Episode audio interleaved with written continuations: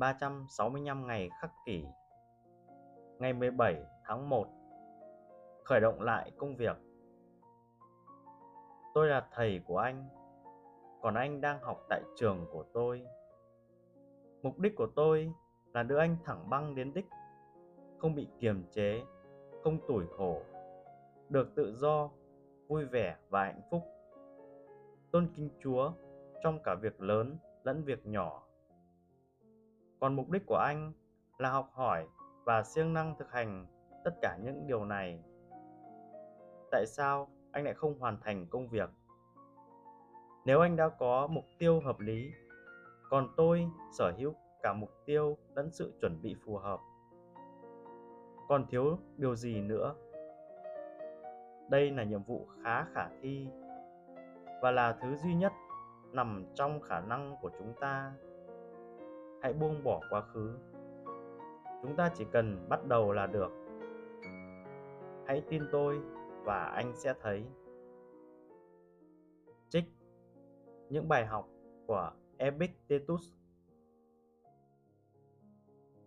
Hồi còn đi học, trong những năm tháng đầu đời, bạn có từng ngại thử một việc gì đó vì bạn sợ mình có thể thất bại không?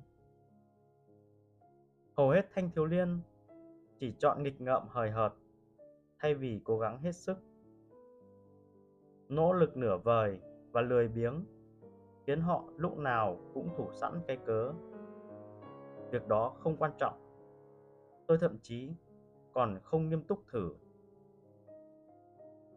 Khi chúng ta trưởng thành hơn, thất bại không còn quá quan trọng nữa.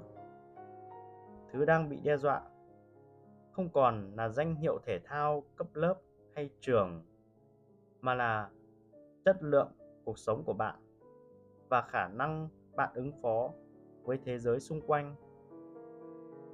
Tuy nhiên, đừng để điều đó khiến bạn chùn bước.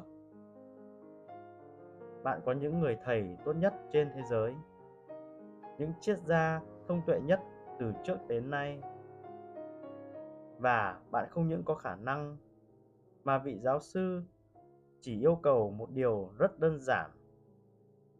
Hãy bắt tay vào làm. Mọi việc sau đó tự an bài.